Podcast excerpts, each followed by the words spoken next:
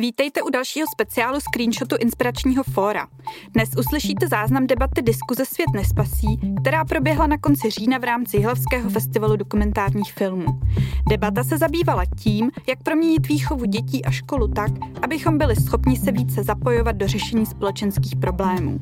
Mezi hosty uslyšíte norskou publicistku a filozofku vzdělávání Ingrid Straume, sociologa a environmentálního psychologa Jana Krajhanzla a sociologa z Filozofického ústavu Ústavu Akademie věd České republiky Filipa Vostala. Moderuje dokumentarista Ivo Bystřičan.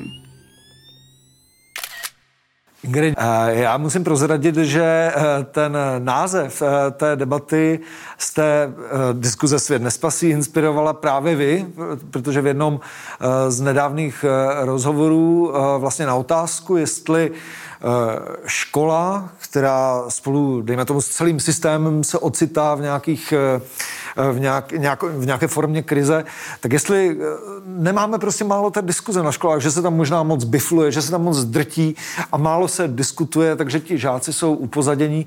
A vy jste říkala, no tak diskuze může být klidně víc, ale to samo o sobě tolik neudělá, tak si podiskutujeme a co? A e, není náhodou, že vlastně v souvislosti s, se vzděláváním mluvíte o Mluvíte o environmentální krizi nebo klimatické krizi, dejme tomu, protože možná tady dlouho, dlouho nebyl tak silný moment, eh, kdy vlastně ten aparát, to, to vzdělávání, které máme, něco jako klimatickou krizi nedokáže uspokojivě vysvětlit. Za prvé je to složité, za druhé je to zničující, je to v mnohem prostě depresivní, má to silné politické aspekty, jak o tom pro Bůh mluvit s dětmi. A kde ještě, eh, jak to udělat té škole tak, aby to někoho vedlo k nějakému jednání a jenom ho to nezdrtilo tou, tou depresivitou. A to je vlastně moje první otázka na vás. Eh, dneska, dneska už jsme většinou z toho školství povinného prostě pryč, předpokládám, my, my, my starší lidi už jsme tam dobrovolně, ale jestli si můžete, eh, eh, Ingrid, eh, vzpomenout na svoji základní školu, nakolik vás, nakolik vás vybavila schopností jednat, nebo nevybavila. Tady to bude otázka pro všechny z vás, já se postupně zeptám, ale začněme u vás, Ingrid. Co, jak vás škola tehdy základní v Norsku vybavila k jednání? Vzpomínáte si na to, že tam z vás vyrostl jednající aktér? Uh, I must say no to that. We we well uh, actually Norwegian school is has always been quite oriented towards um, being out in nature. So we did um, have some expeditions. We learned about nature, and the philosophy was to to learn to love nature. And later on, we were introduced to ecology and how everything is related and uh, also pollution and, and that kind of issues. Of course, in those days, uh, the the um, problems weren't as great as they are. But I I'm one of those people I think who was um, inspired to act from from knowledge. But I, I I assume that people are different in that respect. So learning about ecology and how how ecosystems work uh, was something that really impressed me, and uh, and it always stayed with me. I think I've been uh, interested in the environment since I was quite young. Um, but no, we didn't learn to engage politically. That was totally out of the question. But but nowadays things are more urgent. So I think uh, children today they they really want to know this. Young young people at least. Uh, we can see that from the school strikes also they, they really demand action and they want to be part of of of uh, the change. Mm, děkuju. Uh, Honzo, co tvoje základka? Uh, jak, jak tě vybavila pro jednání, když si na to vzpomeneš? Uh, byl jsi, uh, vycházel jsi z ní na střední školu jako jednající aktér nebo ustrašený uh, element, do kterého se nalívají vědomosti? jenom? Já bych řekl, že ani jedno, popravdě. Eh, je to taková trošku cesta časem, tak jako vracíme se někam jako zhruba, zhruba 30 let zpátky a od té doby se leda co změnilo, takže přemýšlím, jak moc třeba ta moje osobní zkušenost je signifikantní pro to, v čem teďka jako společně žijeme. Ehm, já třeba vidím, jsem v kontaktu, řekněme, nějakých 15-20 let třeba s českými ekocentry, a spoustu věcí, které Ingrid velmi jako pregnantně pojmenovala, tak si myslím, že se tady stává postupně jako by tou českou třeba environmentálně pedagogickou praxí, že vlastně tady jako je velká snaha řady třeba českých ekocenter, ale i vlastně nějakých progresivních českých pedagogů na jednotlivých školách vlastně eh, jít za jít za, za znalostí, jít někam dál, vlastně jít k postům, jít k dovednostem, ale jít vlastně i k tomu chování. Teďka úplně jeden příklad za všechny.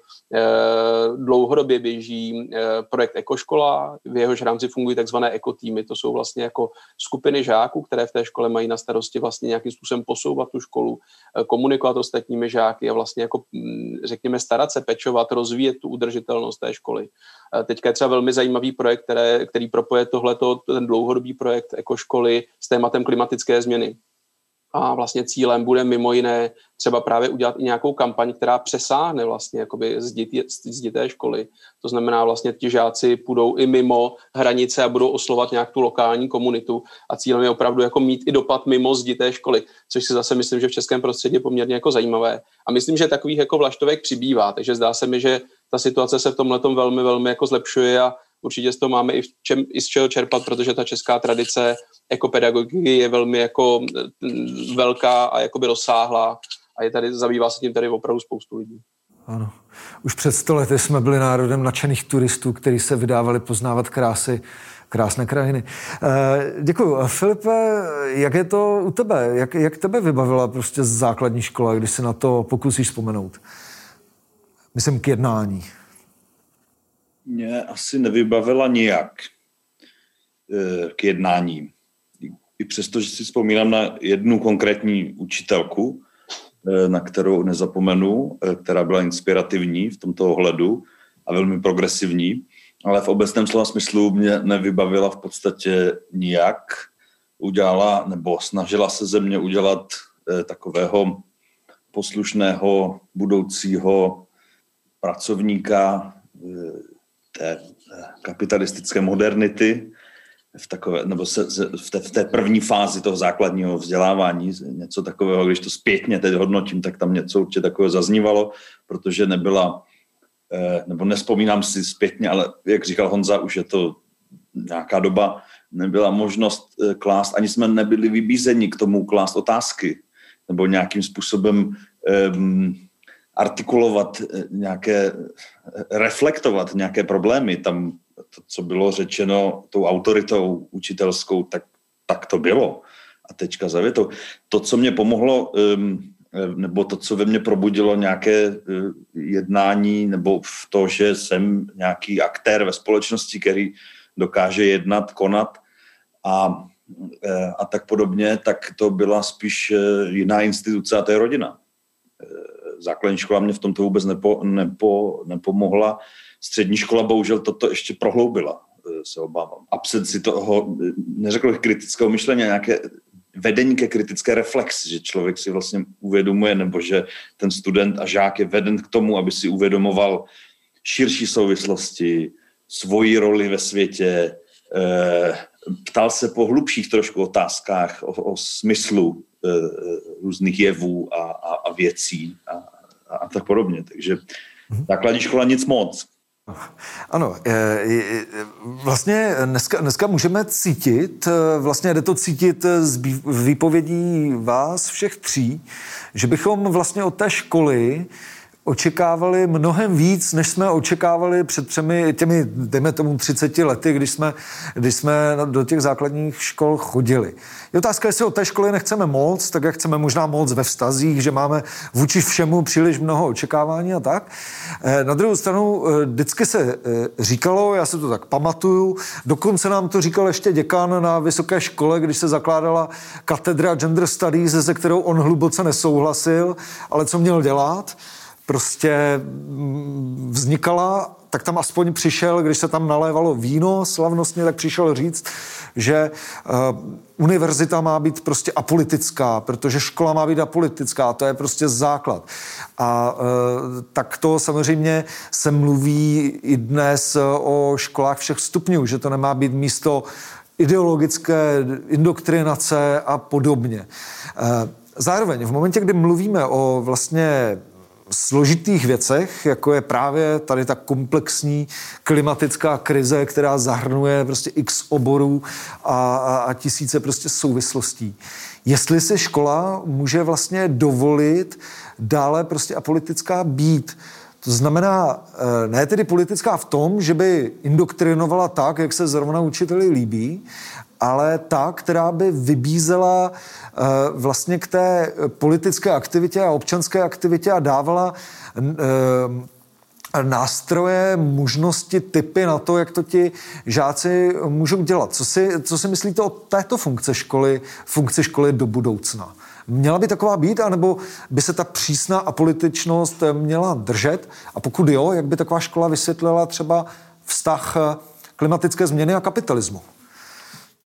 Můžu, jestli, jestli můžu, tak mě k tomu napadají dvě věci. Eh, první je možná jako, pojďme si říct, co myslíme tím slovem politická, jo? Eh, protože mám pocit, že v českém prostředí opravdu to slovo se používá různým způsobem. Myslím, že v tom liberálně levicovém prostředí se jako vlastně politické chápe ledacos a skoro všechno. Eh, naopak vlastně myslím, že když to řeknu pedagogům někde na škole, tak oni spíš si to spojí s něčím jako stranická a jestli vlastně má, jestli mají školy být, být stranické nebo nakloněné nějaké straně a podobně. A myslím, že tam vzniká nějaký jako gap, nějaká jako propast trošku v tom porozumění. Takže já bych právě v duchu těchto dvou jako konotací řekl, že určitě škola má být politická v tom významu ne, liberální levice, řekněme, a zároveň nemá být stranická, jakoby nemá být politická, tak jak tomu běžně učitelé jakoby rozumí. Jo. Myslím, že vlastně tématum, jestli politické je vlastně jako, jako věci veřejné, tak, tak vlastně politice se nemůže jakoby vyhnout. A e, kdybychom šli potom udělat ten druhý krok a ten druhý bod, co k tomu jako dodám, tak je jenom, že samozřejmě jsou různé jako formy toho politického jednání. A jsou asi některé, které můžou jakoby vyvolávat třeba větší bouře nevole mezi rodiči a mezi ostatními pedagogy a vedením škol a podobně. A pak jsou některé, které jsou asi v celku jako e, přijatelné, akceptované. Už dneska je to asi nějaká, nějaký jako vývoj, to znamená, jde o to postupně prošlapávat tu cestičku a tak. Tam je důležité si uvědomit, že jako e, to český prostředí celkově je spíš bohužel konzervativní že vlastně jako v řadě postojů k ochraně přírody a životního prostředí sice má takový ten řekněme, trošku vztah jako 19. století ke krajině a k hezkým výhledům a ke zvířátkům a podobně, ale zároveň vlastně jako v takových těch věcech jako týkající se progresivního nějakého aktivismu, tak to české prostředí je řekněme nějakých 10, 15, možná 20 let třeba za tím západním diskurzem, když to srovnáme třeba s Velkou Británií nebo s Německem. A e, vy, když jste učitele, tak strašně snadno nám se tady bude teďka na Jihlavském festivalu jako mentorovat učitele, že by měli být progresivnější, že by měli být někde dál, ale vy potom máte úplně konkrétní třídní schůzku, máte úplně konkrétního ředitele, úplně konkrétní kolegy ve zborovně a s nimi nějakým způsobem musíte vyjednávat to, co ve škole děláte, abyste vlastně nevyvolali třeba nějakou imunitní alergickou reakci a nesmetlo vás to a prostě ne, nezrušil to veškerý prostor pro nějaké prospěšné aktivity. Takže já bych řekl, že politické aktivity typu napsat eh, místnímu starostovi a řešit nějaké třeba problémy obce, sejít se s ním aktivně, ehm, začít aktivně vstupovat třeba do veřejného prostoru, jako v té obci, tak to jsou jako projekty, které se třeba v České republice už teď dělají a často právě ve spolupráci škol a ekocenter. Eh, zároveň třeba něco jako jít blokovat nějakou chemičku nebo něco podobného, to si třeba na české základce a většinou asi i na české střední škole umím jako jenom velmi špatně představit a možná pokud nějaké výjimky jsou, tak se přiznám, že o nich nevím. A tam by to asi prostě poměrně naráželo na spoustu jako překážek a předsudků. Hmm, děkuji. Já bych se chtěl zeptat vás, Ingrid. Vy jste říkala, vy na té základce jste chodili hodně do přírody, učili jste se o přírodě, učili jste se jí mít rádi a tak dál. Eh, v podstatě jste zažívali něco společně. Představuju si ten hlouček eh, těch malých norů, který kráčí kam si, eh, kam si k fjordu, a tam, tam o čem si prostě mluví a zažívají společně ten vítr, zimu, kdo zapomněl svačinu, má hlad. Jo? Všechno si to jakoby sdílí, je to podobný zážitek, podobná vzpomínka. Je to důležité. Je potom potřeba vůbec eh, to společné politické jednání? Nevystačili bychom si s tímto? Uh, za komunistů u nás je slavné, uh, kolegové to znají, byl, byl ministerský předseda Jakeš, který celkem neměl rád ekologické aktivisty. Už za komunistů tady někteří byli, bylo jich teda pět a půl, ale byli. A těm vzkázal od řečnického politiku, běžte vyčistit potok, běžte uklidit les a nemíchejte se do politiky. Nemohla by vlastně ta škola přece jenom vlastně zůstat taková, jak už si přál pan Jakeš, nebo jak to vypadalo na té norské základce před pár lety? Okay, uh, I agree with many of the things that Jan said before. Uh, I think that today, though, it's it's not an option to be apolitical in in these matters, in in matters of climate change. Uh, it's not really that much of a political issue. Um, well, with one exception, because there are, of course, some people who are uh, quite angry and uh, reluctant to to to uh, acknowledge that climate change is exist existing, but for I don't think we can really um, take that as a baseline because the climate and the environment is the basis for everything else that we do. So in that sense, I don't think that uh, schools can choose to ignore this these questions in the long run. And also, like I said before, uh, young people demand it. They demand to to to know what's going on, and they demand to to have a relevant education. Um, but of course, there is a problem when if some students feel alienated, if they feel that their lifestyles or that their families and the, the way they live their lives are being um, debased or uh, alienated. So it's it's a delicate question, but I, I don't think I don't think it's so much a question about politics, as as Jan also said. It's not about partisan politics, uh, really. It's about uh, realism. Děkuji. Uh, Filipe, já bych se chtěl zeptat, ty se, ty se zabýváš uh, sociologií vědy, otázkou vlastně času a časovosti a dočasnosti uh, ve vědě. Klimatická změna, klimatická krize je prostě, už jsme to několikrát řekli, velmi komplexní problém. Můžeme vidět dnes, že společnost není e, schopná téměř chápat vlastně nic. To vidíme u covidu, kdy vlastně 90% lidí vlastně nepochopila doteď, co je třeba exponenciála, jo, nebo exponenciální růst. Vlastně velmi, velmi základní, jednoduché počty, které vlastně nikdo nechápe když eh, se pohybuješ vlastně eh, v oblasti vědy a přemýšlíš nad tím, jak vlastně ta věda eh, funguje, jak funguje to sdělování směrem k veřejnosti a představíš si školu, kde, jsou, kde ta společnost malin, malinkých lidí teprve se vlastně utváří. Jakým způsobem Eh, si myslíš, že se o těchto věcech vlastně dá vůbec bavit? Jo, protože pořád říkáme, musíme spolu ve společnosti mluvit, eh, musíme o tom diskutovat a tak dál. Jak ale o tomhle mluvit a diskutovat vlastně s těmi lidmi, kterým je 6 let, 8 let, 12 a tak dál? Měl, měl bys na základě svých zkušeností z oblasti vědy eh, kdy se člověk velmi často musí bavit s lidmi, který vlastně zdaleka neví to, co ví on, jak se vlastně na těch školách o těchto komplexnějších věcech eh, bavit? Děkuji za tuhle otázku, které myslím si, že v eh, kontextu té naší debaty zcela zásadní. A eh, napadá mě, je to, souvisí to s něčím, čemu se říká science communication, přenos vlastně těch vědeckých poznatků do veřejného diskurzu. Eh, v obecném slova smyslu a ty se ptáš vlastně na, na to, jakým způsobem by možná ty eh, vědecké poznatky mohly putovat i do těch specifických a lokalizovaných míst, tedy škol, eh, základních nebo středních.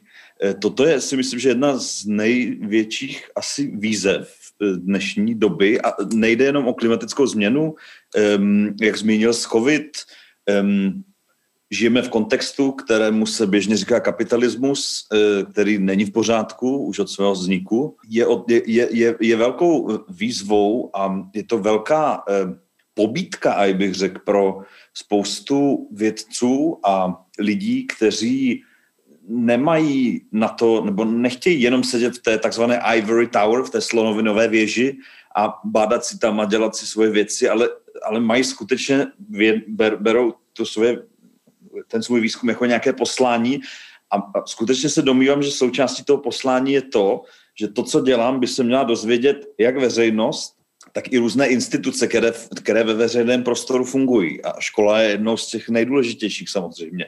A um, řekl bych, že um, to, co uh, chybí v těch různých jsou tak základní a střední školy mají své kurikula, řekněme. A to, co si myslím, že tam zásadně, zásadním způsobem chybí, je uh, skutečně nejenom, jako, nejenom občanská nebo ekologická výchova, ale i nějaká výchova k vědecké nebo expertní gramotnosti, nebo nevím teď, jak to úplně přesně nazvat, ale to je provizorní, řekněme, eh, eh, takový pojem eh, nebo, nebo název, kdy by ti lidé, malí lidé od 6 let až po ty středoškoláky byli seznamováni s tím provozem vědeckým, který je velmi komplikovaný a velmi složitý, um, plný kontroverzí, plný kontradikcí, plný paradoxů. A já, já bych řekl, že v tomto ohledu diskuze, eh, pokud by se něco takového povedlo, a vím o projektech, které se o toto snaží, eh, vstoupit eh, sociolog vědy s fyzikem nebo s biologem, vstoupit do, do hodiny občanské výchovy na nějaké systematičtější bázi, ne jednou, že tam dát přednášku a pak odejít, ale dělat to systematicky a proměnit to kurikulum. Vím, že se takové projekty dějí, je o to nějaká snaha, malá sice, ale vnímám to. Um, a myslím si, že v tomto smyslu jako, ta diskuze, nevím, jestli spasí svět, to je příliš biblický pojem na můj vkus, ale uh, myslím si, že ta diskuze je důležitá. Připomeňme si jenom, to je poslední věc, kterou bych chtěl říct, eh, abych nekradl čas, uh, že vlastně Karl Marx, když jedete do Londýna se podívat na jeho hrob, tak tam má napsanou větu, je to takzvaná teze 11, jsem uh, jeho knihy o, která se jmenuje teze o Feuerbachovi, uh, a ta zní, filozofové dodnes vykládali svět, je na čase ho měnit. Ale zároveň, abych to ještě zkomplikoval, to, to, to o, o čem se dnes bavíme, tak um, myslím si, že i když na svatbě řeknete ano, tak tahle proklamace má obrovskou sílu. A myslím si, že i v rámci diskuzí a prohlášení různých, eh, oni mají performativní sílu. Eh, oni můžou měnit ten svět. Oni můžou ten svět, ano, použiju to slovo spasit v nějakém eh, slova smyslu omezené možná, eh, já bych ty diskuze úplně nepodceňoval, ale záleží samozřejmě, jakým způsobem budou eh, řek, ta transformace nebo překlad, teď nemyslím z jazyka do jazyka, ale z nějakého vědeckého jazyka do jazyka srozumitelného té dané skupině, jakým způsobem eh, toto bude eh, nějak kalibrováno nebo eh, eh promýšleno a eh, jakým způsobem na to vůbec eh, pedagogové jsou při, připraveni a ochotni eh, tento rozměr eh, vzdělávání, který je zcela zásadní v mých očích, eh, vzít v potaz a zakomponovat do té své, být učitelem je nějaká mise, tak zakomponovat do té, to do té své mise učitelské, pedagogické. Já, jestli můžu, tak bych jenom krátce navázal ještě na Filipa. Mně se, mně se moc líbilo, jak o tom mluvil. A možná bych tam ještě pár věcí k tomu jako zkusil doplnit. První věc je, že eh, vlastně pomě- něco takového velmi podobného, co popisoval, se tady vlastně zkouší. Říká se tomu občas jako baratelsky orientovaná výchova, kdy se děcka už třeba ve druhé třídě učí, jak testovat hypotézu, že když třeba vezmete vajíčko a hodíte ho nahoru, tak co to asi udělá a podobně. Úplně od jednoduchých věcí vlastně, ale učí se to, co dneska vidíme na sociálních sítích, že třeba kolem covidu málo kdo umí. Uh, jo, takže, takže vlastně takovýhle základy. Um, myslím, že, že vlastně hrozně důležitý je třeba učit tyhle ty věci, o kterých i Filip mluvil, jako průřezově. To znamená vlastně přesně, jak zaznělo i od Filipa, um, propojovat ty odbornosti vlastně z přírodovědy, uh, z, z fyziky, uh, konec konců ze společenských věd. Uh, vlastně zapojovat ty děcka. Já si myslím, že to nemusí být jenom učitel, kdo je vlastně tím překladatelem ale že to můžou být vlastně i ty děcka, že třeba existuje metodika čtením a psaním ke kritickému myšlení, kde ty děcka se sami vlastně učí zpracovávat informace, sami se snaží vytáhnout z textu to podstatný, sami se učí třeba zvažovat, co v tom textu je dobře podložený a vyargumentovaný, co je tam naopak slabě. To znamená vlastně, a ten učitel je tam spíš v pozici nějakého, řekněme, moderátora, který vlastně se kouká, jako, jak ten proces funguje, jestli se to dětskám daří nebo ne. Tady občas jako pomůže, tady nepomůže, ale že vlastně to klíčové, aby ty děcka si uměli sami vytáhnout ty klíčové informace uh, z, těch, z těch informací, které mají k dispozici. A to samé vlastně jakoby propojeně. Jo? To znamená vlastně propojovat ty znalosti, postoje, dovednosti až jako do toho chování. Vždycky jako neskončit u toho, že si popíšem problém, ale říct, pojďme se bavit teďka o těch řešení, co z toho vyplývá pro náš život. Jo? A já bych tam možná ještě jako psycholog si dovolil jako pojmenovat ještě jako jednu, jako diádu, která myslím, že je důležitý na ní nezapomínat. My tady hodně mluvíme o tom, jak předáváme ty znalosti, jak je zpracováváme, kritické myšlení a tyhle ty věci. A to je mimochodem hrozně důležitý. Vím, že to kritické myšlení trošku buzzword a dneska se používá na ledacos, eh, ale vlastně zároveň bych řekl, že jako on má svoje, svoje odůvodní a svoji evidenci protože vlastně, když si vezmeme třeba Kahnemana, držitele no- Nobelovy ceny za psychologické experimenty v téhle oblasti, tak máme něco jako analytické myšlení. A analytické myšlení není něco, co bychom se s tím jako narodili a rovnou to uměli, to je něco, co si osvojujeme, co se vlastně učíme. Jo, to znamená, myslím, že je hrozně důležitý, aby lidi se učili používat svoje kognitivní nástroje, různý druhy operací myšlenkových, analýzu, syntézu, dedukci, indukci a podobně. A to je všechno dovednost. Stejně jako prostě umím sekat sekerkou, tak je dovednost používat ty nástroje kognitivní, které mám v hlavě. A to je jedna půlka. A pak je tady úplně stejně druhá, jako důležitá druhá půlka. A to je umět sám se soubavit vlastně s těma emocema, které máme. Jo. To znamená vlastně i ta klimatická krize přece přináší velké množství emocí, kterými potřebujeme nějakým způsobem zpracovat, aby jsme neubližovali sami sobě, jak už tady zaznělo, aby jsme do, dokonce neubližovali třeba druhým, třeba i někdy jako v dobrém úmyslu aby jsme třeba zvládali vztahy a tak dále. Takže vlastně pořád bych se snažil v roli těch učitelů nějakým způsobem držet ten balans. A vlastně stejně jako je potřeba ty děcka, a nejenom děcka, někdy jako dospělejší lidi, a všichni se to potřebujeme vlastně učit celý život, jo. Eh, rozvíjet a vlastně posilovat uh, to naše, ty naše kognitivní schopnosti, tak je vlastně hrozně důležité se učit jako bejt se svýma emocema, zvládat je, bejt s emocema druhých lidí, umět je opečovat a tyhle ty věci. Takže myslím, že tohle je jako vlastně ten směr. Myslím, že nejblíž k tomu byla třeba před lety už třeba globální výchova, jo, která vlastně se snažila hodně holisticky dívat na člověka a přesně tam bylo mysli e, globálně jednej lokálně a tyhle ty věci. Ale to bych naznačil jako nějaký směr těch úvah. Děkuju.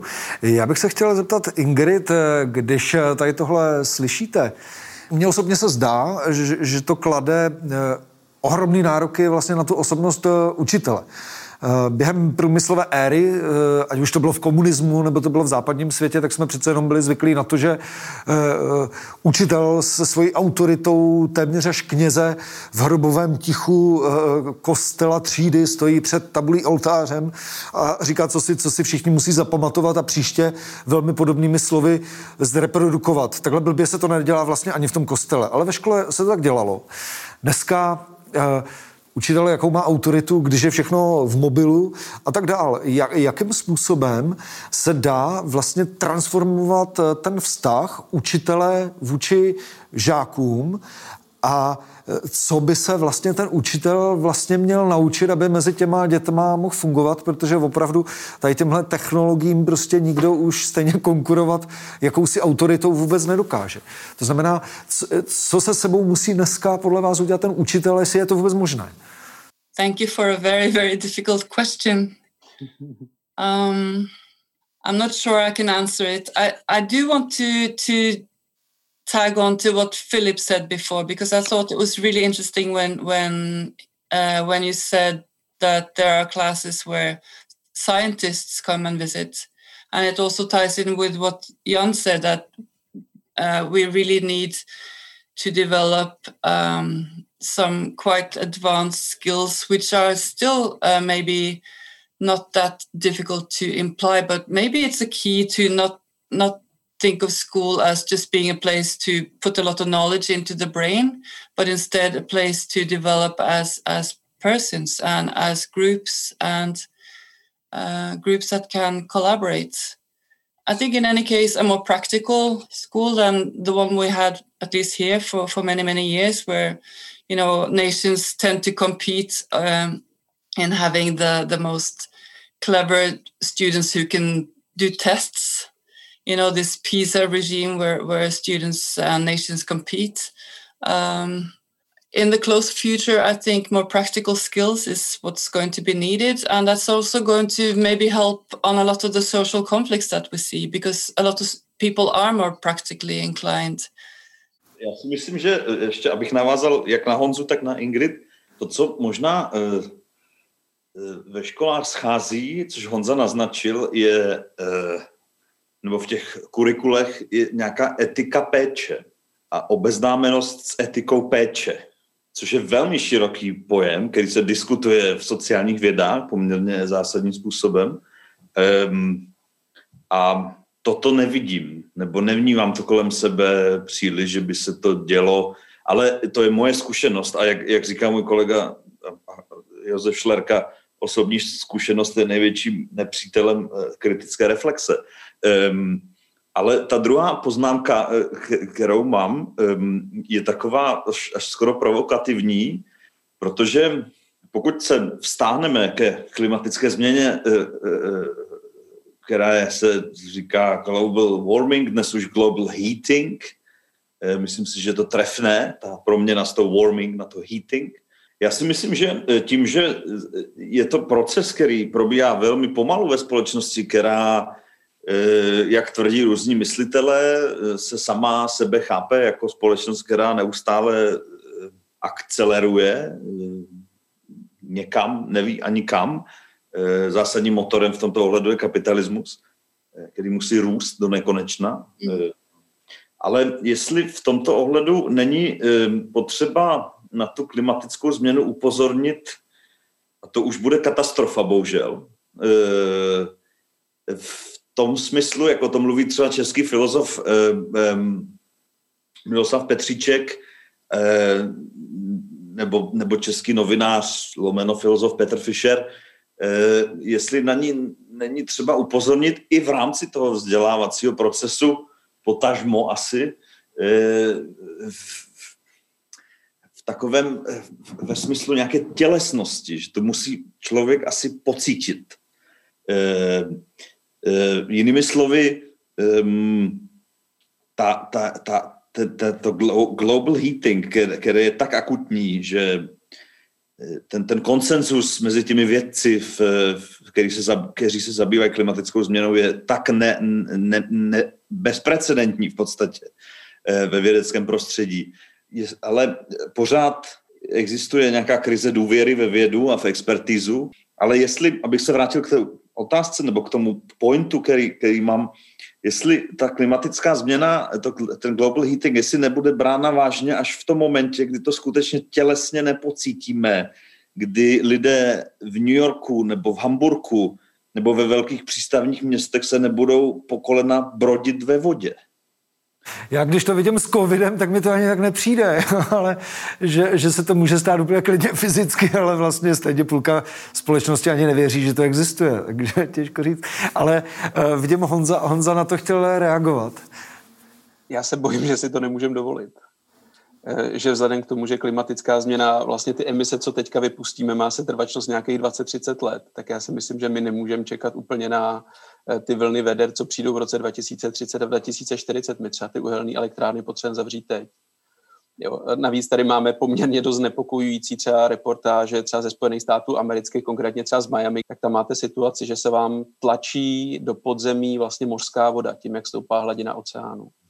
A to je převážně republikánský stát. Mají tam eh, republikánského guvernéra, mají tam republikánského senátora a e, naprosto jako většina veřejnosti, včetně tady těch vlastně klíčových představitelů, odmítá vlastně jako reflektovat to, že to je způsobený klimatickou změnou. Dokonce šel pokyn, že se nesmí v těch e, zprávách toho státu o tom referovat jako o, o klimatické změně. Takže tam ty lidi mají vodu ve sklepě, mořskou vodu ve sklepě a nesmí se říkat, že to je klimatická zpráva, z čeho jsou mimořádně nešťastní ty úředníci, který eh, se snaží psát nějaký prognózy a nesmějí citovat zprávy IPCC, protože IPCC eh, obsahuje slovo sousloví klimatická změna. Eh, takže jako jenom vlastně, že z toho psychologického hlediska ta lidská psychika je neuvěřitelně vlastně rezistentní nepřijmout věci, které jsou vlastně v rozporu s naším světonázorem, eh, s našima hodnotama, s naším politickým přesvědčením. Ty Spojené státy jsou toho strašně živým důkazem, i třeba ty dnešní volby. A z tohohle hlediska já si myslím, že právě ta cesta je přestat se tak intenzivně zaměřovat na ten problém eh, a daleko více zaměřit na řešení, protože spoustu lidí, kteří odmítají se aktivně zapojit nějak do, do ochrany klimatu, to není vlastně primárně, protože by se zasekli na tom, na tom popisu toho problému. I když to tak vypadá. Ale pro mě je problém, že oni nesouhlasí s těma řešeníma. To znamená, když jim třeba nabízíte jenom, řekněme, řešení jedné politické barvy, například třeba výhradně levicová, tak vy tím vlastně ztrácíte tu schopnost dohodnout se s významnou částí té populace. A pokud se o klimatické krizi mluví o, jako o největší vlastně transformaci společnosti od průmyslové revoluce, nebo od třeba zrušení otrokářství, pře nic podobného jsme vlastně za posledních jako několik dekád rozhodně nezažili, tak si myslím, že vlastně na to je potřeba strašně silný politický jako koncenzus, že to vlastně neprokope nějaká konkrétní jako strana, nějaká iniciativa, hnutí, eh, které je vlastně nějakým způsobem exkluzivní, ale že to chce vlastně poměrně jako inkluzivní platformu, kde vlastně třeba lidé i různých politických přesvědčení, podobně jako to bylo v Chartě 77, se budou vlastně potkávat a budou tam moc jakoby nabízet ty své hodnotové pohledy. To znamená, já si myslím, že vlastně to nejde přes tu bolest z klimatické změny, protože té víme, že lidi umí být rezistentní, ale je to daleko o tom, jako vlastně ty lidi, aby se cítili v tom bezpečně, aby věděli, že vlastně když přijde ochrana klimatu, takže to pro ně nebude jako zlo, že to nebude to peklo, jak ti vyhrožuje Donald Trump a, a tihleti, ale že vlastně to může nějakým způsobem korespondovat s nějakou částí jejich hodnot. To znamená, řeknete, zemědělcům, poslední příklad a končím, řeknete zemědělcům, budete hospodařit na polí, kde, bylo, kde bude ptáku, jako když jste byli malí, jako když prostě tam hospodařil váš děda. Jo. A je to vlastně najednou nějaká konzervativní hodnota, nějak jako nelžeme, nemanipulujeme, ale vlastně jakoby pojmenováme to slovy, který ten člověk uslyší a zazvoní mu to v uších. Hmm, děkuji, Honzo. Mě, mě tady tohle teda skvěle inspirovalo pro otázku pro Ingrid.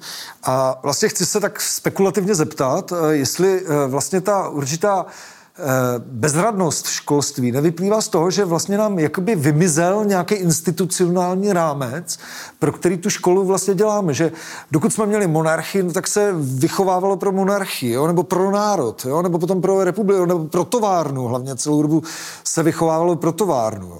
Eh, v 90. letech minimálně u nás se vychovávalo pro korporaci, taky bylo největší štěstí v ní dostat zaměstnání.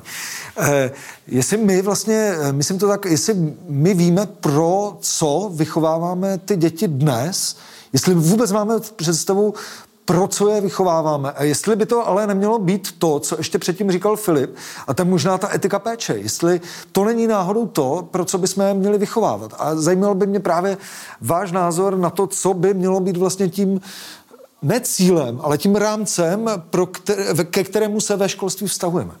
I think this is maybe a key to, to, to why it's so difficult to to create uh, new visions.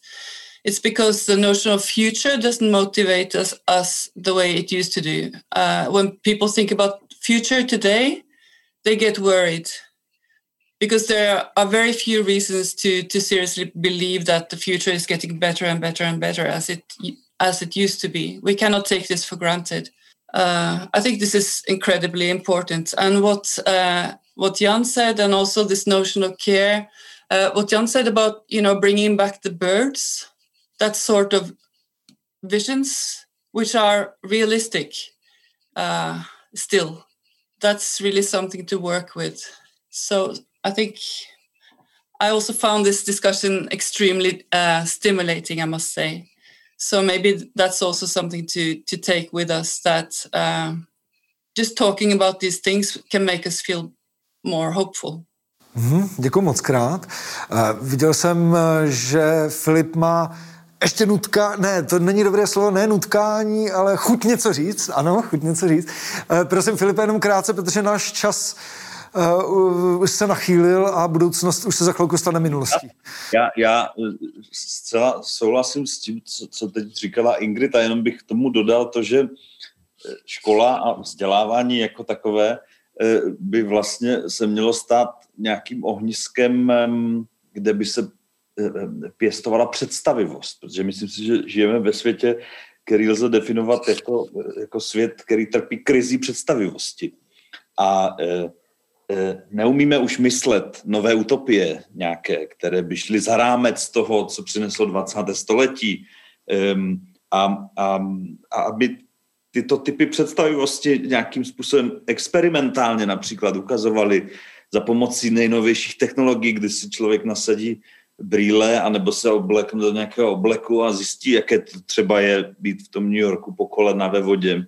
Že nemusíme dojít do té, do té apokalyptické, v podstatě katastrofické fáze, ale využít ty technologie, které máme k tomuto a, a, a, a zažít um, a, a, a, a, a na základě toho diskutovat o tom, jak ten svět proměnit v nějaké místo, kde můžeme spolu žít a nejenom jako lidé, ale i jako lidé, jakožto biologické entity a lidé a technologie a lidé a takzvané non-humans, což je pojem ze sociologie vědy, eh, lidé a organizace a systémy, které si vytvořili.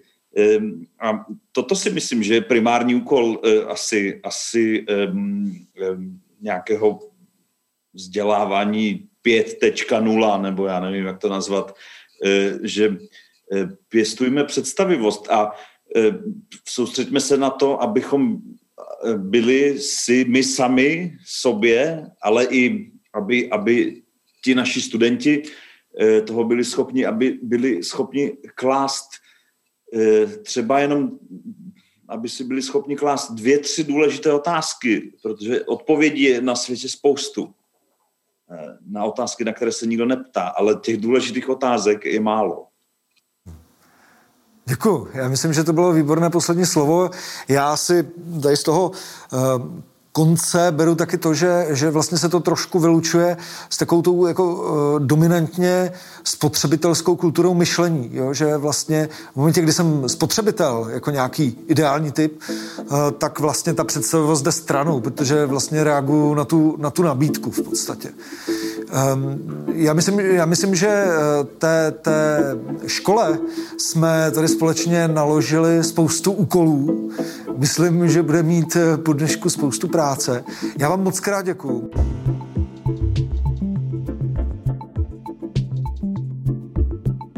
Způsobům, jak se aktivně zapojit do proměny společnosti, se budeme věnovat také v dílu s polským právníkem, politikem a aktivistou Markem Šolcem, který se na varšavském magistrátu zaměřuje na zavádění a prosazování progresivních a udržitelných městských politik. Všechny další díly screenshotu najdete na našem webu inspiračníforum.cz podcasty a můžete nás také odebírat ve všech podcastových aplikacích.